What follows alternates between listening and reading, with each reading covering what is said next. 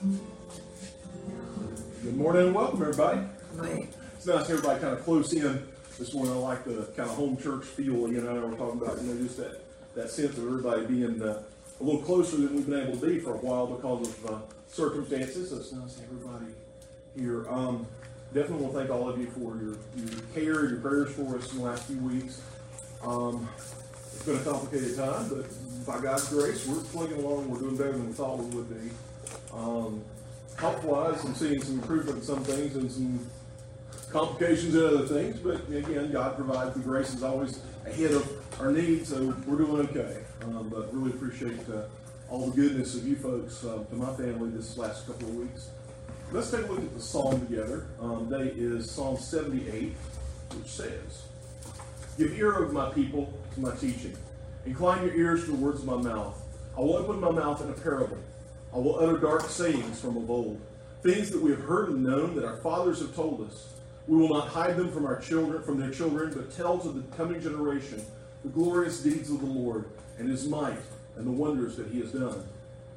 He established a testimony in Jacob and appointed a law in Israel, which he commanded our fathers to teach to their children, that the next generation might know them, the children yet unborn, and arise and tell them to their children, so that they should set their hope in God and not forget the works of God, but keep his mm-hmm. commandments, and that they should not be like their fathers, a stubborn and rebellious generation, a generation whose heart was not steadfast, whose spirit was not faithful to God. The Ephraimites, armed with the bow, turned back on the day of battle. They did not keep God's covenant, but refused to walk according to his law. They forgot his works and the wonders that he had shown them. In the sight of their fathers, he performed wonders in the land of Egypt, in the fields of Zoan. He divided the sea and let them pass through it, and made the waters stand like a heap. In the daytime, he led them with a cloud, and all the night with a fiery light. He split rocks in the wilderness and gave them drink abundantly as from the deep. He made streams come out of the rock and caused waters to flow down like rivers. Yet they sinned still more against him, rebelling against the Most High in the desert. They tested God in their heart by demanding the food they craved. They spoke against God, saying, Can God spread a table in the wilderness? He struck the rock so that the water gushed out and streams overflowed. Can he also give bread or provide meat for his people? Therefore, when the Lord heard, he was full of wrath. A fire was kindled against Jacob. His anger rose against Israel because they did not believe in God and did not trust his saving power. Yet he commanded the skies above and opened the doors of heaven, and he rained down on them manna to eat and gave them the grain of heaven. Man ate of the bread of angels. He sent them food in abundance. He caused the east wind to blow in the heavens, and by his power he let out the south wind. He rained meat on them like dust, winged birds like the sand of the seas. He let them fall in the midst of their camp, all around their dwellings. And they ate and were well filled. For he gave them what they craved. But before they had satisfied their craving, while the food was still in their mouths, the anger of God rose against them. And he killed the strongest of them and laid low the young men of Israel. In spite of all this, they still sinned. Despite his wonders, they did not believe. So he made their days vanish like a breath and their years in terror. When he killed them, they sought him. They repented and sought God earnestly. They remembered that God was their rock, the most high God, their Redeemer.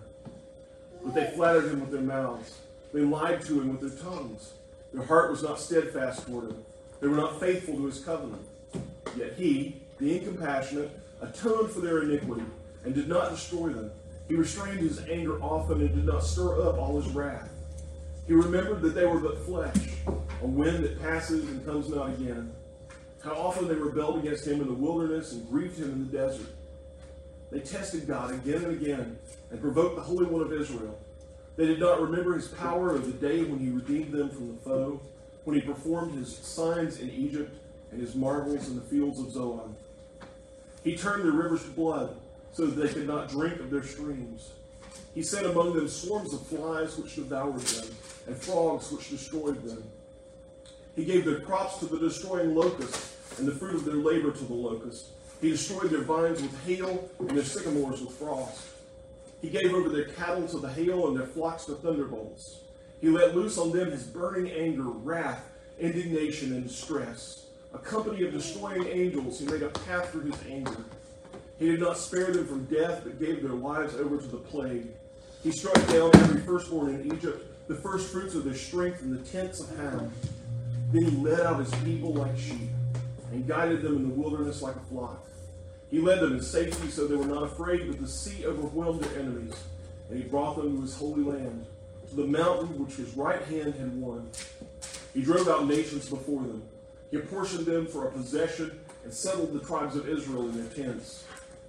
Yet they tested and rebelled against the Most High God, and did not keep his testimonies, but turned away and acted treacherously like their fathers. They twisted like a deceitful bow, for they provoked him to anger with their high places. They moved him to jealousy with their idols.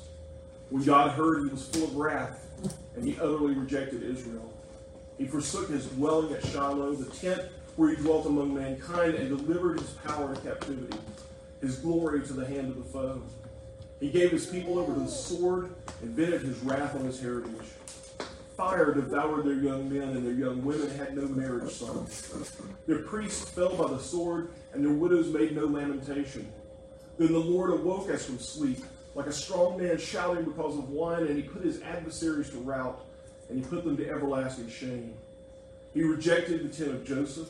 He did not choose the tribe of Ephraim, but he chose the tribe of Judah, Mount Zion, which he loves. He built his sanctuary like the high heavens, like the earth, which he has founded forever. He chose David, his servant, and took him from the sheepfolds. From following the nursing ewes, he brought him to shepherd Jacob, his people, Israel, his inheritance. With upright heart, he shepherded them and guided them with his skillful hand. Praise God for the reading of his word. Um, what do we need to pray for this morning? Uh, remember Russell, he's away traveling, uh, Josh as well. Um, what else do we need to remember this morning? I have a school friend. His name is Quentin Fox, and he's been in a, uh, in the hospital just recently. He's got an infection in his foot. Um, they're going to do surgery Friday Okay. on it, and he's concerned might lose his foot, you know. So they've been, he's been in and out of the hospital, and they're trying different things to try to save his foot. So Well, remember Quentin for sure. I can I can relate to those struggles for yeah, sure. So, yeah, yeah. we'll definitely remember him this morning. What else? How's your foot delivery? My foot situation is um, not necessarily getting better. Um, there's prospect of more surgery on it. Um, the discussion originally was between the spine clinic and the foot clinic, and so the plan was to postpone doing anything about my lower spine and the problem with my legs and stuff in order to do the foot first because that seemed more urgent. Then last week I met with another doctor in the spine clinic because I had had an MRI of my neck because I'm having this numbness in my hands. And it turns out that in one of the falls from problems with my legs, uh, I badly herniated a disc that now needs surgery. So they're trying to negotiate with the podiatry clinic to try and do surgery on my neck before they do surgery on my foot. And it's kind of, we'll see who wins that battle, but it looks like something's getting cut on in the near future. Um, the surgery for the neck would apparently not be too terrible, although it doesn't sound great when they describe it. It's like they make a hole right about here and push your esophagus and your trachea out of the way and go into your spine and cut the disc out and replace it with a spacer and all that kind of fun stuff. But something's got to be done because I'm at the point where it's hard to write or type or do a lot of things with my hands. And I'm a little bit afraid in the kitchen with a knife, which, as you know, is pretty unhandy for me because I do like to be able to cook. So um, have to be pretty cautious because I just can't feel my fingertips. Take the last three fingers on both hands. So your prayers for that, I appreciate it. I have two more requests. Okay, yes, ma'am. Okay, um, my mother's sister fell this week Oh, and dislocated her shoulder. oh, sorry. So uh, she's in quite a bit of pain. She's in quite a bit of pain, and her daughter is like you. She said repeated surgeries on her foot, and she's been in the boot for months. She got out of the boot. She went back for a checkup the other day. They said her foot's not healing, and put it back in the boot. So her name is Kathy, and my mother's uh, my mother's sister's name is Maxine. Kathy and Maxine, we'll remember them for sure. For sure. Yes. It, um, I, I, I can say from personal experience in recent years, um, when it rains, it pours. When it rains, it pours. And um, I, you know, once um, served along someone in ministry who um, sort of had this formula, I guess, about you know if you follow Jesus, everything in your life will be beautiful and wonderful and blessed. And I always kind of question, I are we following the same guy or am I doing something wrong? Because it sure seems like that's not a guarantee that, you know, at least in our sense of what we think blessing feels like, that, you know, it's going to feel like that a lot of days. Um, you know, Jesus didn't seem to promise that from what I can tell. Um, there is trouble in this life because it's a broken world that's stained by human sin, and, um, and it's always going to be that way. Um, you know, we pray for each other that, you know, we wouldn't have too much trouble one on top of the other. And, um, I've definitely found myself that, you know, I mean, as I say, God's grace is always a step ahead. You know, whatever comes up, God's there ahead of it and has provided a way. And you look at something and think, you know, oh no, if this happens, I'd never be able to handle it. But you find out that God can handle it when you get there. So um, you're all right. Which gives us a lot of confidence, a lot of hope. You know. Let's pray together. Father God, thank you for uh, your grace to us in Jesus Christ. God, thank you most for that gift, for the knowledge that we are your children, called by your name, to live for your glory, to know that we are in Jesus completely and permanently, fully forgiven. That if we are in Him, we stand before you unashamed. But we have a lot of shame about our own failings and we acknowledge our own sin, yet, God, we know that we are seen as righteous in your sight if we're in Christ. And we thank you, God, for that grace. We thank you, too, Lord, that your grace to your people means that you provide care and healing and encouragement and hope. Lord, we pray particularly for Quentin and Kathy and Maxine. Um, we pray, God, for uh, your healing uh, for all those who are sick and need your touch. God, you have made our bodies uh, miraculously. It's incredible to see all the intricacies of how we're knit together and all the things that have to function perfectly from second to second in order for us to stay alive. And when we see those things, we cannot help but acknowledge that you are sovereign over all the universe, that you are our maker and our sustainer. And God, we just pray that you'd sustain um, your people for your glory.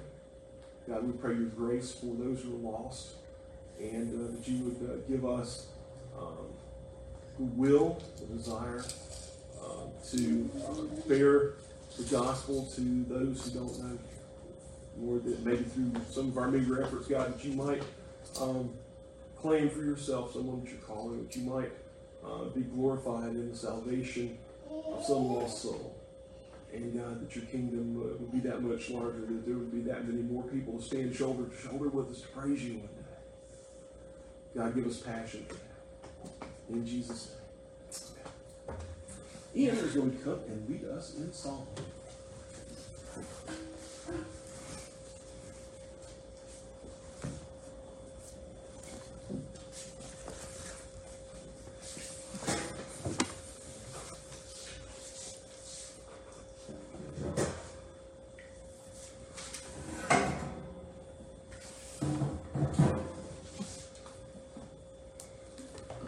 One oh four.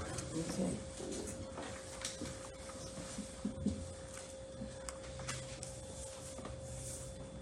I've heard this one before. Yeah, you know, it's,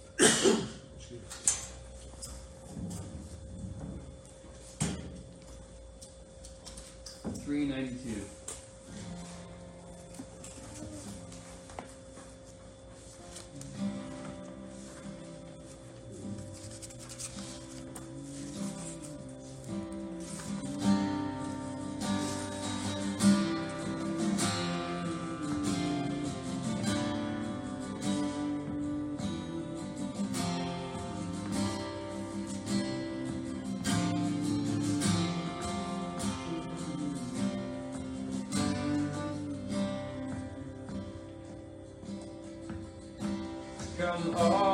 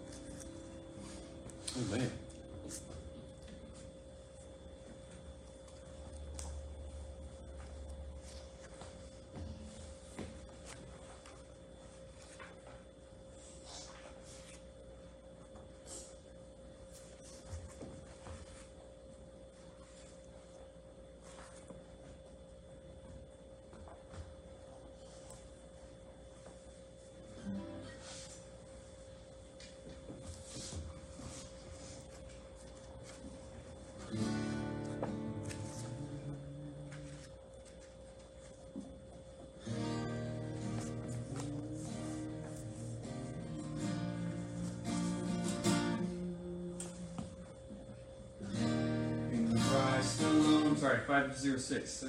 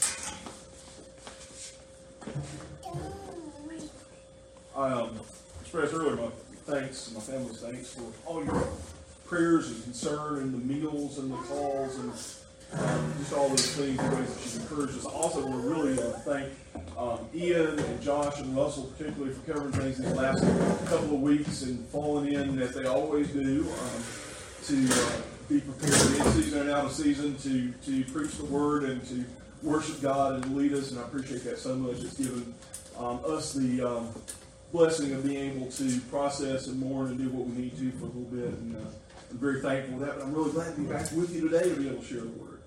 Um, you know, it's Palm Sunday, and so we remember on Palm Sunday Jesus' entrance, scripturally we call it the triumphal entry into Jerusalem, when Jesus is first in a big public kind of way acknowledged as the Messiah by a lot of people. And of course, that also begins the downfall of Holy Week, in which Jesus led his uh, disciples in that path that brought him to the cross. Um, and because Jesus' arrival in Jerusalem is so crucial, I think, understanding the sacrifice that he was about to make on behalf of God's people, um, the value that we have in the resurrection that we celebrate on Easter Sunday, it seems really appropriate, I think, we stop and you know, take a little bit of time to consider from the perspective of Scripture what this means, what a tremendous event this really was when Jesus entered into Jerusalem that day. So turn with me, if you want to, to John 12 um, the gospel of the beloved disciple, um, John, who was at Jesus' side for so much of his earthly ministry. Um, and in John 12, we're going to pick up about verse 12. Uh, and that comes immediately on the heels of Jesus visiting um, the little village of Bethany, which is kind of to the east of Jerusalem, um, beyond uh, Mount Olivet. Bethany was the hometown of Lazarus, whom Jesus had, if you recall, recently resurrected from the dead in a way that was a very public kind of miracle, and it was also Lazarus lived with his two sisters, Mary and Martha, there, and Jesus apparently, frequently when he passed that way, spent time in their house and enjoyed their hospitality and enjoyed fellowship with them. And so they've been in Bethany, and now they're about to move west um, past the Mount of Olives to Jerusalem because it is the time of the Passover feast. And every faithful Christian who's able goes to Jerusalem for Passover, right? So, you know, John tells us that um, the um, distance from Jerusalem to Bethany was about 1.7 stadia. And if we work that, or I'm sorry, he tells us about 15 stadia, and that works out to about 1.7 miles. Um, and so that's roughly like from here to the edge of downtown Marion, maybe. It's a walk, but it's not an incredible walk. It's doable in a day's time or whatever. And so Jesus and his disciples leave. And, you know, clearly there had been, um, from what John writes, a lot of um, interest in Jesus' visit to Bethany because um, that was where Lazarus had been raised, and were people who were both passionate about what Jesus had done there, and also people who were angry about Lazarus' testimony, and, and as we'll see, wanted to um, do away with Lazarus too. So word gets out that Jesus is heading to Jerusalem, and Lazarus with him, and John tells us that that really kind of drew the public's attention. So, verse 12, he says, The next day, the large crowd that had come to the feast heard that Jesus was coming to Jerusalem. So they took branches of palm trees and went out to meet him, crying, Hosanna! Blessed is he who comes in the name of the Lord, even the King of Israel. And Jesus found a young donkey and sat on it, just as it's written, Fear not, daughter of Zion, behold, your king is coming, sitting on a donkey's colt. The disciples didn't understand these things at first, but when Jesus was glorified, then they remembered that these things had been written about him and had been done to him. The crowd that had been with him when he called Lazarus out of the tomb and raised him from the dead continued to bear witness. The reason why the crowd went to meet him was they heard that he had done this sign. So the Pharisees said to one another, You see that you are gaining nothing. Look, the world has gone after him. Um, the Synoptic Gospels, Matthew, Mark, Luke, also identify, like John does here, kind of two crowds. There's the huge gathering of all the Christian pilgrims come to Jerusalem for the feast, and then there's this large crowd, but not the whole crowd, that follows after Jesus um, because they want to see this man who raised a man from the dead. They want to see this guy who's so controversial and who stirs up so much excitement um, everywhere he goes. And, you know, he's kind of at a point in his ministry now where things have become more and more public, the revelation of who he claims to be, and people want to be close to that. People want to find out if that's really true. Um, and, of course, there are just the spectators. There are those who have a passion for God and want to see God revealed in God's Messiah, but there are also a lot of people who just, you know, what, what we call when there's a wreck on the interstate, we call them rubberneckers, right? Those people that just kind of like, just go wherever there's some excitement. You know, um, I've known people who, you know, sort of, you know, whenever there's um, uh, an accident or whenever there's a fire or what, you can count on those people are going to be standing there in the crowd every single time. You know, I guess comes from a time when there wasn't a whole lot of, well, maybe we're still a time when there's not a whole lot of excitement in McDowell County, North Carolina. And, you know, I mean, it's the thing to do. And so that's kind of what you had was you had these people in the crowd who were there because they believed he was the Messiah, or at least they seriously were asking questions about that, and God was drawing their hearts and they wanted to find out. And he had others. Um, so, um, these folks um, were all pilgrims who had come from Galilee, and they would have seen a lot of Jesus' public ministry already, probably, either firsthand or at least heard about it from people who did see it firsthand. Um, a lot of them were probably longing for him to officially, publicly proclaim himself as the Messiah, because a lot of them knew that he had to be the promised one that came from God and set men free from their sins. So these Galilean pilgrims got word it was coming, and they cut palm fronds and they lined the trail that Jesus was going to follow coming from Bethany. Now that seems like a weird thing in our culture, you know, from our modern perspective, but it was a sign of respect for royalty or high-ranking government official or religious official. It's just something that people did. Um, you remember the story, although a lot of history suggests it's not really true, but the story about Sir Walter Raleigh throwing his cloak down over the mud puddle for Elizabeth I, Queen of England, to pass over without getting her feet wet, right?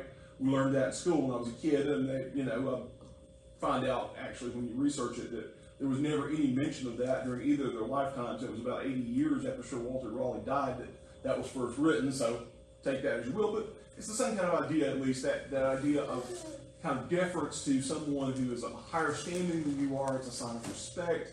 It's a sign of we're putting these palm fronds on the ground so you don't get your feet dirty.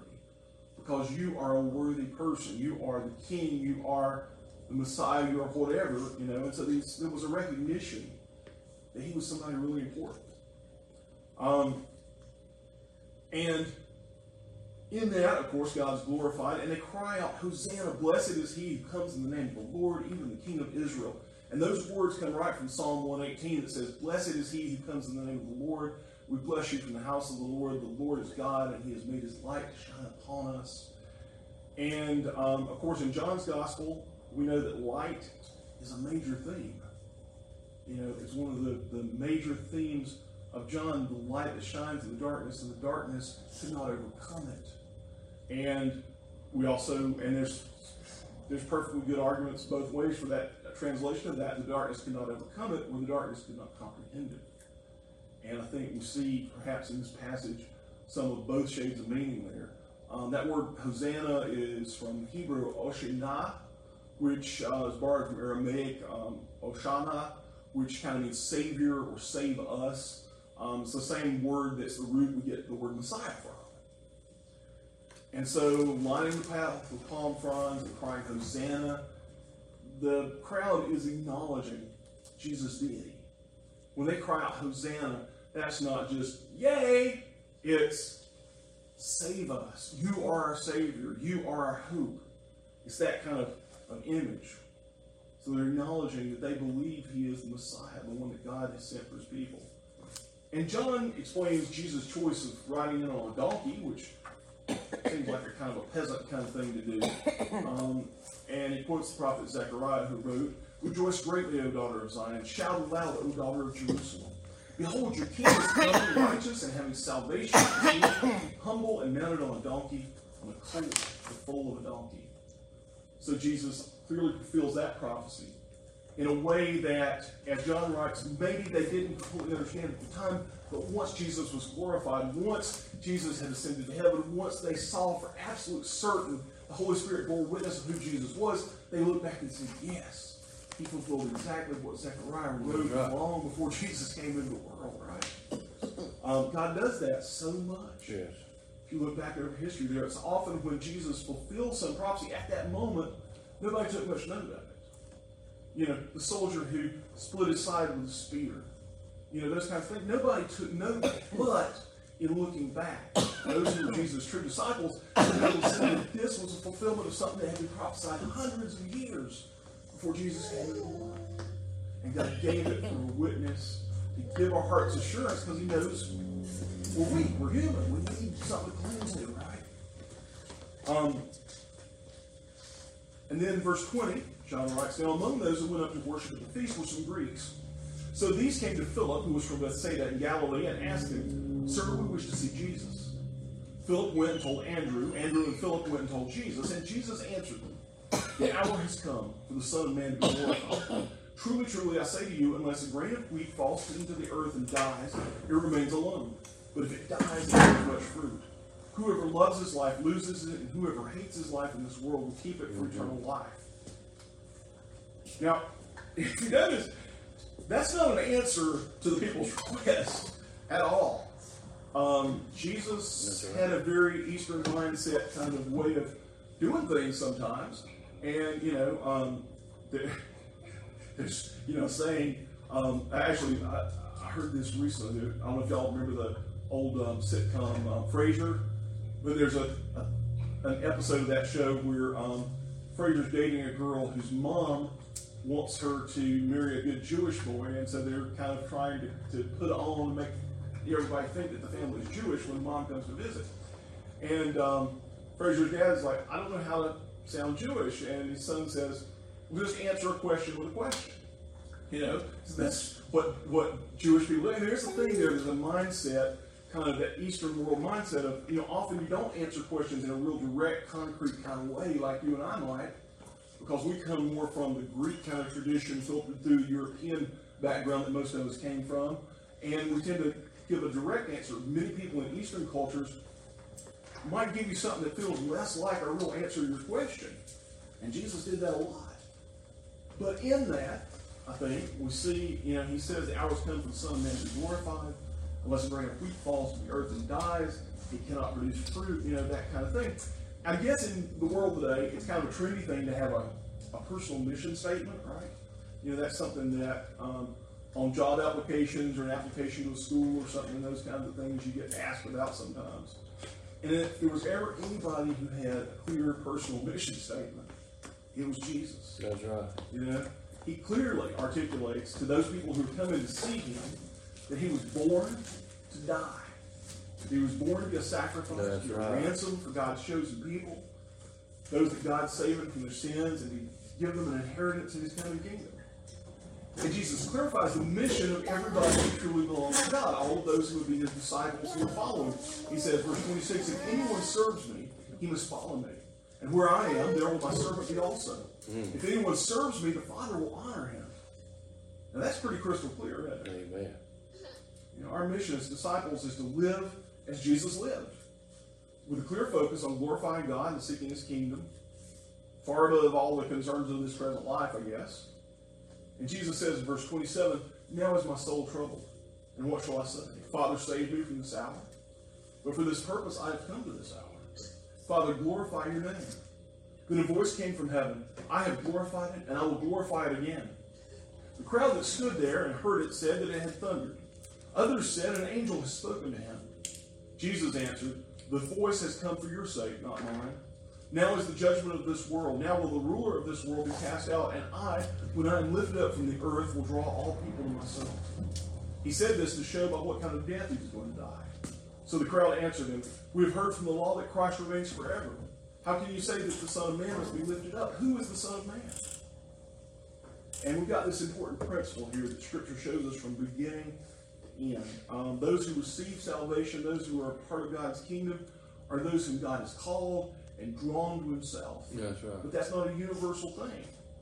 In fact, when Jesus says, um, and I, when I'm lifted up from the earth, will draw all people to myself, that word there that Jesus, that John records at least, in Greek, it's a quote from Jesus, the, the preposition is "pros" in Greek, which means toward.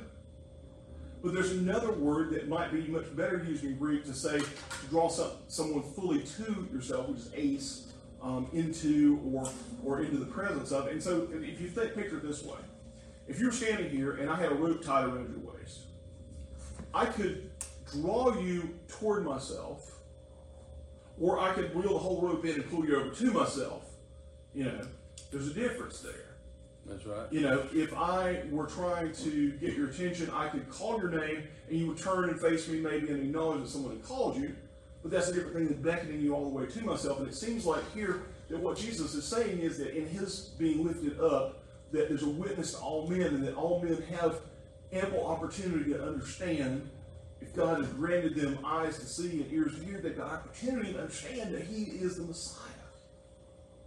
And yet, it's really clear many people don't. When God speaks, some people recognize God's voice. Some say, that was the voice of an angel, that was a voice from heaven, that was God acknowledging that this is the Messiah. Other people said, sound like some thunder to me. You know, what's the difference? God's saving grace, I think. And Jesus says to the whole crowd, uh, The light is among you for a little while longer. Walk while you have the light, lest darkness overtake you. The one who walks in the darkness does not know where he is going. While you have the light, believe in the light that you may become That's sons right. of the light. You know, again, it's not a universalism that says, oh, you know, just you know, pray a prayer or just, you know, acknowledge that Jesus was Jesus and you're saved and everybody in the world will be saved in the end. It's not that kind of thing, but he says, Here is a witness among you. I stand here before you, the, the presence of God in your midst. And you remember how John says, you know, God came into our world, pitched his tent, is the term John uses, in our midst.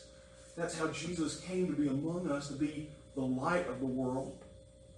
And so we spoke it, leaving room for confusion. That's right. For those that God was calling would absolutely understand, but his words were confusing and his meaning was hidden from those that God hadn't given ears to hear and, That's right. and eyes to see.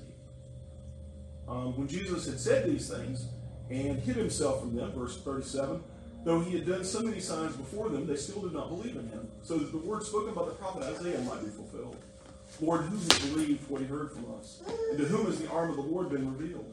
Therefore they could not believe, for again Isaiah said, He has blinded their eyes and hardened their heart, lest they see with their eyes and understand with their heart and turn and I will heal them.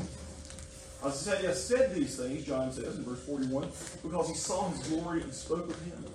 Nevertheless, e- many even of the authorities believed in him, but for fear of the Pharisees, they did not confess it, so it would not be put, they would not be put out of the synagogue. For they loved the glory that comes from man more than the glory that comes from God. And Jesus cried out and said, Whoever believes in me believes not in me, but him who sent me. And whoever sees me sees him who sent me. I have come into the world as light, so that whoever believes in me may not remain in darkness. If anyone hears my words and does not keep them, I do not judge him, for I did not come to judge the world, but to save the world. The one who rejects me and does not receive my words has a judge. The word that I have spoken will judge him on the last day. For I have not spoken on my own authority, but the Father who sent me has himself given me a commandment, what to say and what to speak. And I know that his commandment is eternal life. What I say, therefore, I say as the Father has told me. You know, it was just a few verses back, really, in John 8, where Jesus says, I am the light of the world. Ego cosmoi. I am the light for the world. And if you remember the setting of that, it's another major feast in Jerusalem. It's the Feast of Tabernacles, and Jesus is there, and there's a great candelabrum, this thing that's like two stories high, roughly, in the courtyard of the temple, and it's lit for the festivals like that, for Passover and for the Feast of Tabernacles and so forth. And the saying was that there wasn't a courtyard in all of Jerusalem that wasn't illuminated by the light of this thing, because they had these huge, you know, would have like like pillars of, of animal fat candles or whatever, and they would burn them, and, and it, it lit up the whole place. It was this amazing, like a, a pyrotechnic display almost, if you can imagine this huge thing that lit up the whole city. And when Jesus makes this I am statement, one of the seven he makes in John's Gospel, he's standing of that candelabrum, That's right. right after mm. And he is talking to the disciples standing in pitch darkness, where there was incredible blazing light just you know, before him. He's standing there and he says, I am the light of the world. Mm. He tells them he has come to extinguish darkness, and that in him is the light by which men may walk and not stumble, and by which they may know God. But here, Jesus tells those who come to seek him, the one that walks in darkness does not know where he's going. Well, you have the light, believe in the light that you may become of. And he says, I have come into the world as light so that whoever believes in me may not remain in darkness. Jesus is clear about his mission here in his incarnation in this world and in his crucifixion sacrificial death on behalf of God's people. It's really clear he came to save, not to condemn. But he says there is a judgment. And the judgment is this that he's spoken the truth. That every single person who was there that day heard the truth of God, heard the witness that Jesus was the Messiah, heard if God had given them grace to, the voice of God bear witness to. And no one has an excuse on the last day, Jesus says. The wrath of God is going to be revealed one day against all those who continue to walk in darkness by their own choice, who remain spiritually dead in their sins and trespasses. So the challenge to us, I think, not only to us as God's people, but to the whole world, um, to everyone who hears these words, is this: believe in the one whom God has sent. That's right. While there's light from God, while you can see Him for who He is, and know that God blinds the eyes of those who perish, who have heard the truth of the gospel and have denied the Messiah, and they'll have their part in the ultimate destruction of all sin and rebellion against God one day. Same news, the enlightenment from God about Jesus' mission, is both good news to those who are being saved and condemnation to those who are perishing by their own choice of sin. Because they've had the light. They had the witness of God walking among us and known the truth that if any generation was ever responsible, those who saw Jesus face to face were. But they denied truth. John says some of them because they were afraid of the authorities and being put out of the synagogue, and they then therefore they love the glory that comes from man more than the glory that comes from God. Mm-hmm. And he says those people believed. Those people in their hearts knew that Jesus was the Messiah, that he truly was who he claimed to be. But they denied him before men because they were afraid of what might happen to them as a consequence in this world. And God's people, God's chosen, those that God's redeeming, will bear witness of him. That's something that is a, an absolute thing. Um, those who are perishing apart from Christ will never comprehend the gospel. And it serves as a witness that they had the opportunity, they had the truth, but they chose their own way instead. The joyful news of the gospel for those that God is drawing to himself, the best news in the world is this. That if you can see and hear and understand the gospel, it's because God is already at work drawing you to himself. And you can be saved as you walk by faith as Jesus did. Fulfilling that same purpose for which Jesus lived, the Westminster Catechism, that first question says, you know, what is the chief end of man? To glorify God and enjoy Him forever. That's a mission statement for us right. So if you don't know that you have salvation in Christ, cry out to Him today. Throw yourself on the mercy of God. It's not an academic thing. It's not a saying the right words or repeating the right prayer at the right time. It's throwing yourself on the mercy of God and saying, there is no hope for me except you. That's You right. are the Messiah, and you are my only hope, and you are the only remedy for my sin. Lord, would you take me? And trusting that God never turns away those who sincerely call him. Um, trusting that in Jesus, God has fulfilled all the requirements of the law. You know, we've been reading through Leviticus, all those incredibly detailed, difficult things that were required in the in the ceremonial kinds of laws. Jesus fulfilled every bit of that. Yes. He's given everything that's required for my salvation. You know, His righteousness applied to my account so that I can stand before God blameless, pay the debt of my sin, make me able to believe, and be saved for His glory. That's an amazing thing. It's something to celebrate as we move into this holy week when we remember Jesus' journey toward the cross. Let's pray together. Father God, thank you for the witness of your word. Thank you for the witness of your Son coming to the world to be the light, light that shines in darkness like that giant pyre, that, that candelabrum that lit all of Jerusalem, that light that was so um, undeniable because of its contrast with the darkness that's around. Thank you, God, that in the absence of physical light, you are still light for those who know you, who seek you. God, my prayer is that everybody within the sound of our voice, um, and if recent weeks have been any indication, that is across the nation and across the world in many places, Lord. Um, my prayer is that everyone who hears these words would either know that he is absolutely forever redeemed in Jesus Christ, and that he's secure before God, and that he will welcome Jesus at his return with open arms and a joyful heart. Or if he doesn't know that, God, that he would follow your mercy, he would cast himself on you and cry out to you for salvation, knowing that you never turn away those who sincerely seek you.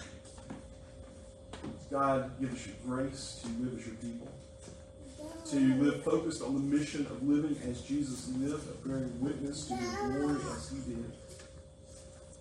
All this in Jesus' name. Amen. Um, take just a moment too. Uh, Brother Ricky this morning I were talking, and Lord's laid some stuff on his heart, and give him a few minutes to be able to, to share the gospel with us, and then we'll sing together. Is that all right?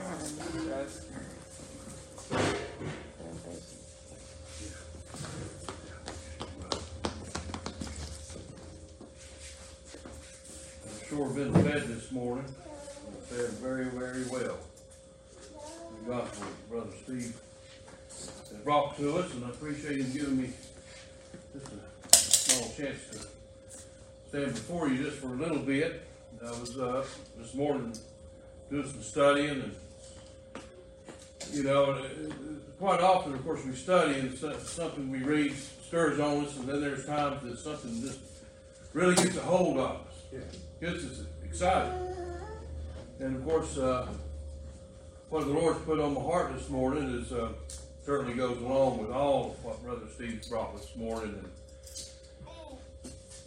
And I'm, so happy to understand and know and be able to proclaim that, uh, that Jesus didn't just accomplish an opportunity for us.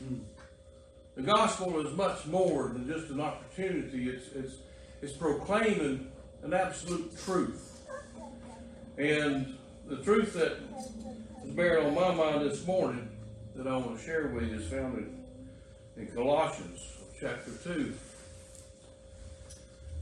And I'm going to read verse uh, just, just 9 and 10. It says, For in him dwelleth all the fullness of the Godhead bodily. Now I like that word in. It's a small word. But it pro- proclaims so much. It tells you where something is. But we found this same word in the very next scripture or passage. It says, And ye are complete in him, which is the head of all principality and power. Now, I gotta say that that a lot of times I want to conclude reality based on the way I feel. We're all like that. You know, some mornings you get up and you feel good. Other mornings you get up and you don't feel so good. Sometimes you get up and you feel really good till you watch the news. So true. You know? Or it could be that, that you, you look at yourself, the Bible tells us to judge ourselves soberly. And sometimes we judge ourselves, we look at ourselves, and we realize that we, we've not measured up. And we've tried to measure up. We put forth all the effort that we, we that we possibly can, and we keep falling short, and we fall short, and we fall short. And of course, any time that I compare my righteousness to God's righteousness, oh, it's it's it's a bad picture. It's it's it's not good. It, it, I don't measure up. I don't even come close to measuring up. But the thing about it is, is that my hope is not in me. My hope is not in anything in this world. It's not in any other person of, of this world by any means. But my hope is in Jesus Christ. And it's also Jesus Christ in me. The Bible tells us that it's Jesus in me, the hope of glory. Now, the truth is, is how could my hope be in Jesus Christ, or how could Jesus Christ be in me be the hope of glory if I'm not complete in Him? I really appreciated what you brought out that He completed all the requirements of that ceremonial law. All the righteous requirements of the law was completely fulfilled in Christ. But there's a beginning to all this. And I'm going to tie it all together real shortly and, uh, and then conclude exactly what we're looking at. And uh, in Ephesians, in the very first chapter, in verse 3, it says, Blessed be the God of our Father, of our Lord Jesus Christ, who hath blessed us with all spiritual blessings in the heavenly places in Christ.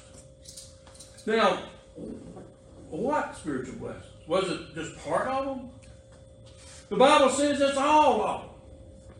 I don't even know if I if I could even wrap my mind around what all is, but I know that it's all mine.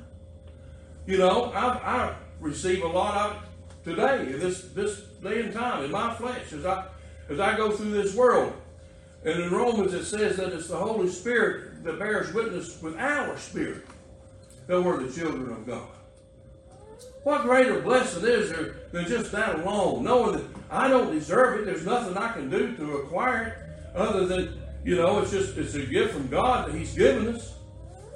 For the Holy Spirit bearing witness with my spirit that I'm His child, that I've been redeemed, that I've been atoned for, that I have eternal life, I, my name is written down in the Lamb's Book of Life. Just the very blessings that the gospel gives us is so much of that reminder of who we are in Him. And now I'll, the next verse, it says, "According." Now this is this is how, this is why, this is this puts it all together. He's blessed us with all these spiritual blessings, according to something. Now we use the word "according to" to give authority to, to give clout to. Okay, it's like if, if my grandson were to tell me what we're having for dinner, he might say we're having chocolate chip cookies for dinner. Well, I, he doesn't hold much clout. I'm not going to give much power to that. But if my wife says we're having fried chicken for supper, or we're having ham sandwiches for, it doesn't matter. Hey, that holds some clout. Okay, so we've been blessed with these spiritual blessings according to something. Okay, so this tells us this is going to be big. According as he hath chosen us in him before the foundation of the world. Not just chosen us, but chosen us in him. See, he was our representative. The Bible, and, I'll finish with this here, but in, in Philippians, it, it, tells us in verse in chapter three, verse nine, I think it is. Anyway, it says, "And be found in Him." It doesn't say put yourself in Him. It says, "And be found in Him."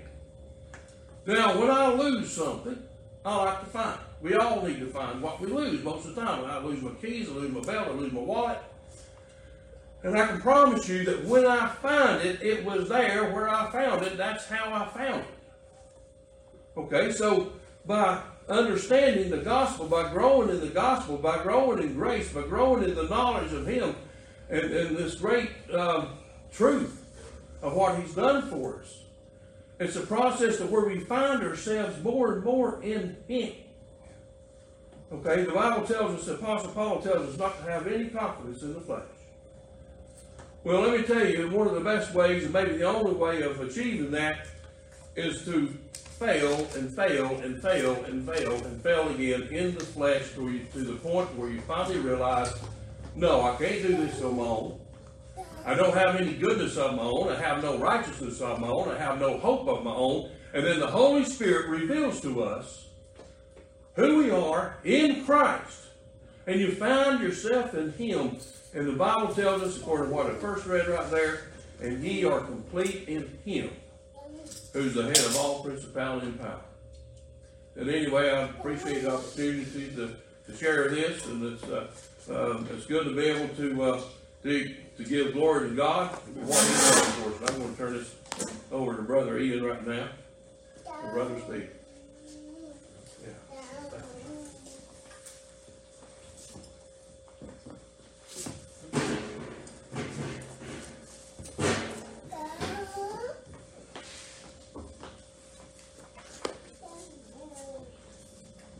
Five eleven.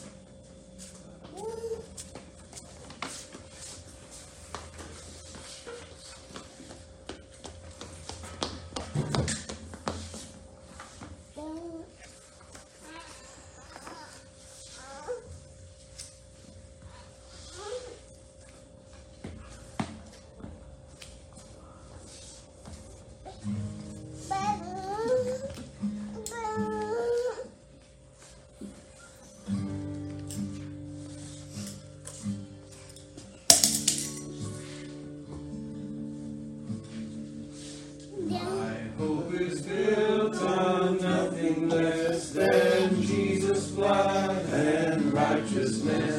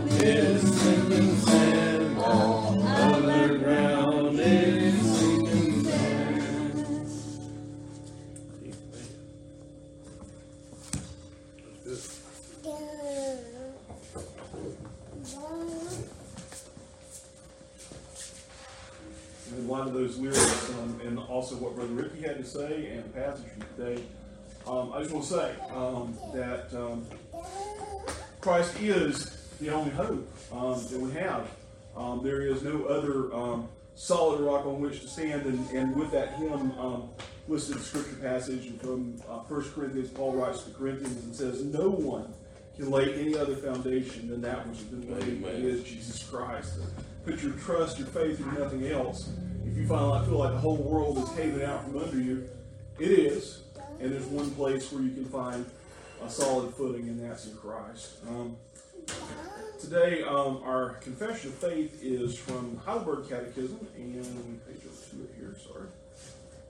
And um, it is question 18, which asks, Who is that mediator who at the same time is true God and a true and righteous man?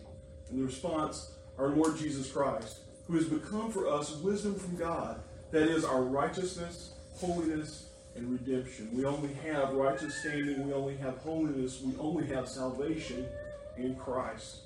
God bless you for being here today. Bless your week ahead. Go in his peace. Thank you.